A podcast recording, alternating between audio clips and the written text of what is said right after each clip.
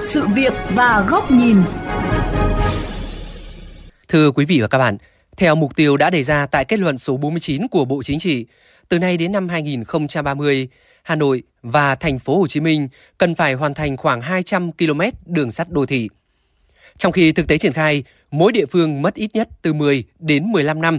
tính từ thời gian chuẩn bị đầu tư cho đến khi nghiệm thu công trình tuyến đường sắt đô thị có độ dài từ 15 đến 20 km. Các thành phố lớn cần phải làm gì để thực hiện hóa mục tiêu này? Ghi nhận của phóng viên Hải Hà trong chuyên mục Sự việc và góc nhìn ngày hôm nay.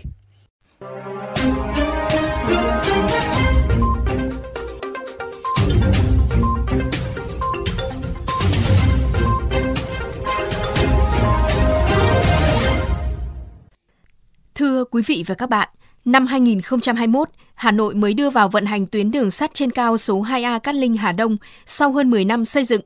Tuyến đường sắt đô thị nhổn ga Hà Nội triển khai từ năm 2009 và trong năm nay dự kiến đưa vào khai thác đoạn trên cao.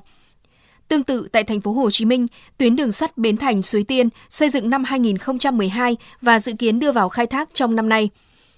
Ông Hoàng Ngọc Tuân, giám đốc ban chuẩn bị đầu tư, thay mặt cho ban quản lý đường sắt đô thị thành phố Hồ Chí Minh bày tỏ băn khoăn về khả năng thành phố Hồ Chí Minh và Hà Nội có thể hoàn thành mục tiêu xây dựng mạng lưới đường sắt đô thị vào năm 2035.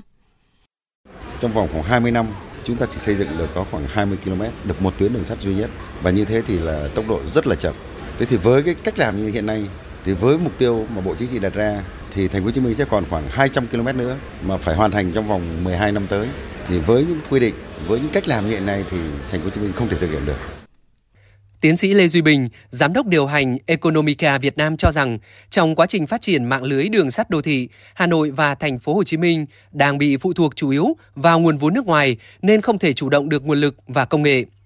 Ông Bình cho rằng có nhiều cơ chế khác nhau để phát triển hệ thống đường sắt đô thị. Trong đó, áp dụng mô hình mới như phát triển đô thị theo định hướng giao thông công cộng TOD sẽ tạo cho hai thành phố có nhiều cơ hội phát triển. Phát triển đô thị theo định hướng à, à, giao thông thì chúng ta sẽ có một cái cơ chế để phát huy được cái nguồn nội lực ở trong nước. À, chúng ta có những cơ chế để hài hòa hóa được những cái lợi ích của các bên liên quan và từ đó sẽ giúp cho chúng ta có một cái tâm thế chủ động hơn, khơi thông những cái nguồn lực của nội sinh của nền kinh tế để phát triển giao thông đô thị. Thì nếu như mà chúng ta có cái cơ chế này thực hiện tốt thì rất là nhiều những cái ờ, khu đô thị cũ chúng ta sẽ được phép điều chỉnh những quy hoạch và từ đó để giúp cho người dân có thể thậm chí tái định cư tại chỗ. Phó giáo sư tiến sĩ Vũ Anh Tuấn, giám đốc Trung tâm Nghiên cứu Giao thông Vận tải Việt Đức, Trường Đại học Việt Đức cho rằng hai thành phố phải có những thay đổi trong cách làm tuyến đường sắt đô thị. Tuy nhiên, ông Tuấn lưu ý việc lựa chọn tuyến và các nhà ga để phát triển theo mô hình TOD cần phải có sự cân nhắc tính toán khi triển khai phải có những cái phân tích những nghiên cứu cụ thể xem là chọn tuyến nào làm trước và trong cái tuyến đấy thì đâu là những uh, những khu đô thị xung quanh nhà ga xây mới hoàn toàn hoặc đâu là những khu đô thị chỉnh trang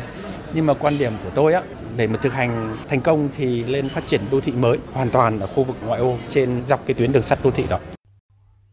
Giáo sư Đặng Hùng Võ, nguyên Thứ trưởng Bộ Tài nguyên và Môi trường chỉ rõ, để đẩy nhanh tiến độ thực hiện các dự án đường sắt đô thị thì cần phải đẩy nhanh tiến độ giao mặt bằng sạch cho các nhà thầu. Phương án tách khâu giải phóng mặt bằng ngoài dự án có thể được cân nhắc. Đúng, tức là sự thực mà nói là thế này, là cái khó khăn tức là mình làm chuyện giải phóng mặt bằng nó rất chậm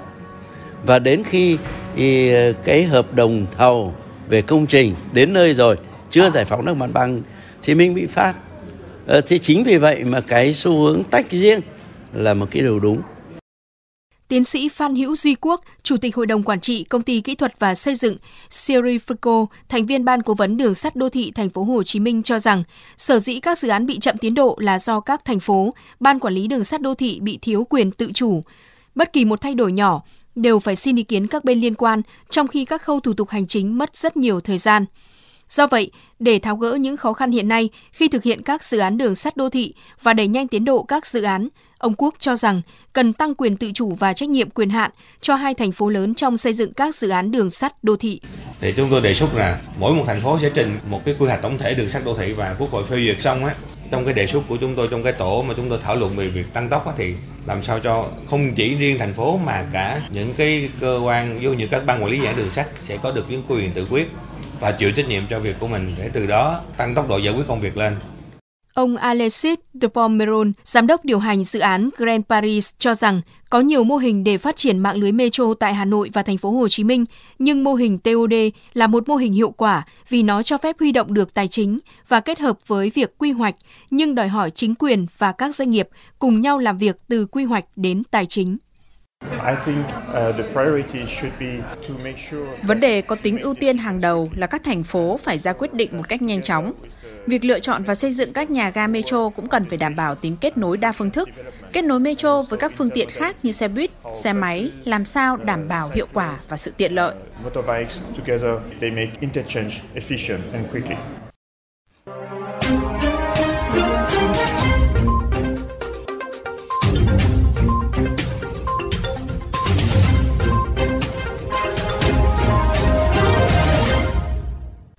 Thưa quý vị và các bạn, Hà Nội và thành phố Hồ Chí Minh mất quá nhiều thời gian để hoàn thành tuyến đường sắt đô thị đầu tiên với nhiều khó khăn vướng mắc.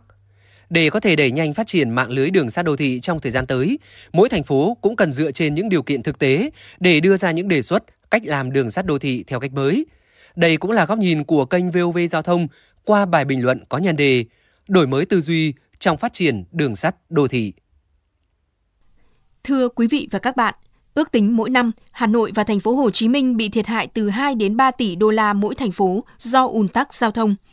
Mạng lưới đường sắt đô thị là xương sống của hệ thống giao thông tại nhiều đô thị trên thế giới, giúp giải quyết được các bài toán về ùn tắc, tai nạn giao thông và ô nhiễm môi trường.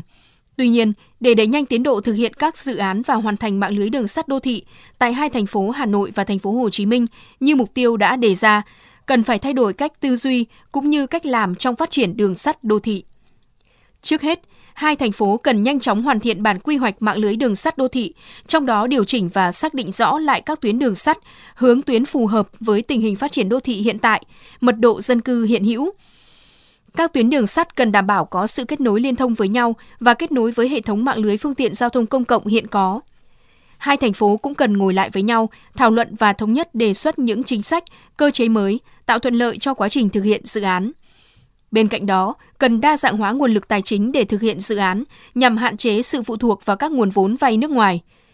Với nhu cầu nguồn vốn 45 tỷ đô la Mỹ cho Hà Nội và hơn 20 tỷ đô la Mỹ cho thành phố Hồ Chí Minh, cần có những đột phá trong các chính sách huy động nguồn lực cho dự án như sử dụng nguồn vốn ngân sách nhà nước, vay ngân hàng, phát hành trái phiếu để huy động nguồn vốn trong dân và khai thác hiệu quả nguồn lực đất đai thông qua phát triển các dự án TOD.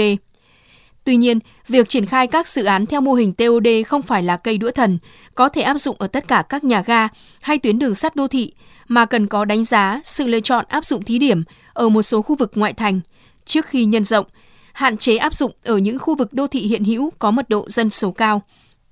Các dự án xây dựng đường sắt đô thị có nguồn vốn đầu tư rất lớn. Sự chậm trễ một vài khâu có thể ảnh hưởng đến toàn bộ tiến độ dự án, làm phát sinh lãi vay, gây thiệt hại cho nền kinh tế và gây ra những tác động xã hội không đáng có. Do vậy, thời gian tới, các thành phố cần có đề xuất chính phủ, quốc hội có những cơ chế đặc thù riêng, phân quyền, nâng cao tính tự chủ, tinh thần trách nhiệm cho các thành phố trong thực hiện các dự án, tạo sự linh hoạt khi giải quyết các vấn đề phát sinh – chính quyền các đô thị cũng cần có sự phân định trách nhiệm rõ ràng trong quá trình thực hiện dự án. Việc xây dựng khung tiêu chuẩn kỹ thuật riêng của Việt Nam đối với hệ thống đường sắt đô thị là điều cần thiết.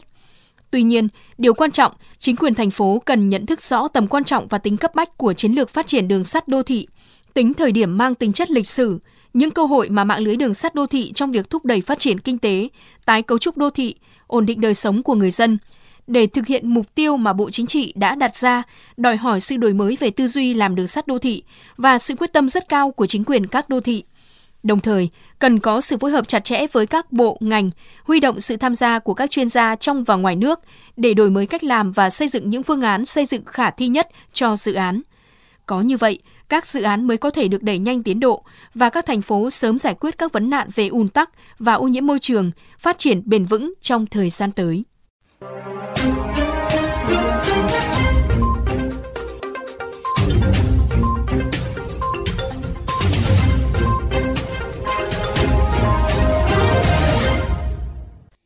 Chuyên mục sự việc và góc nhìn hôm nay với chủ đề Cách nào hiện thực hóa giấc mơ 200 km đường sắt đô thị cũng xin được khép lại tại đây. Quý thính giả có thể xem lại nội dung này trên trang vovgiao thông.vn, nghe qua ứng dụng Spotify, Apple Podcast trên iOS hoặc Google Podcast trên hệ điều hành Android. Cảm ơn quý vị và các bạn đã chú ý lắng nghe.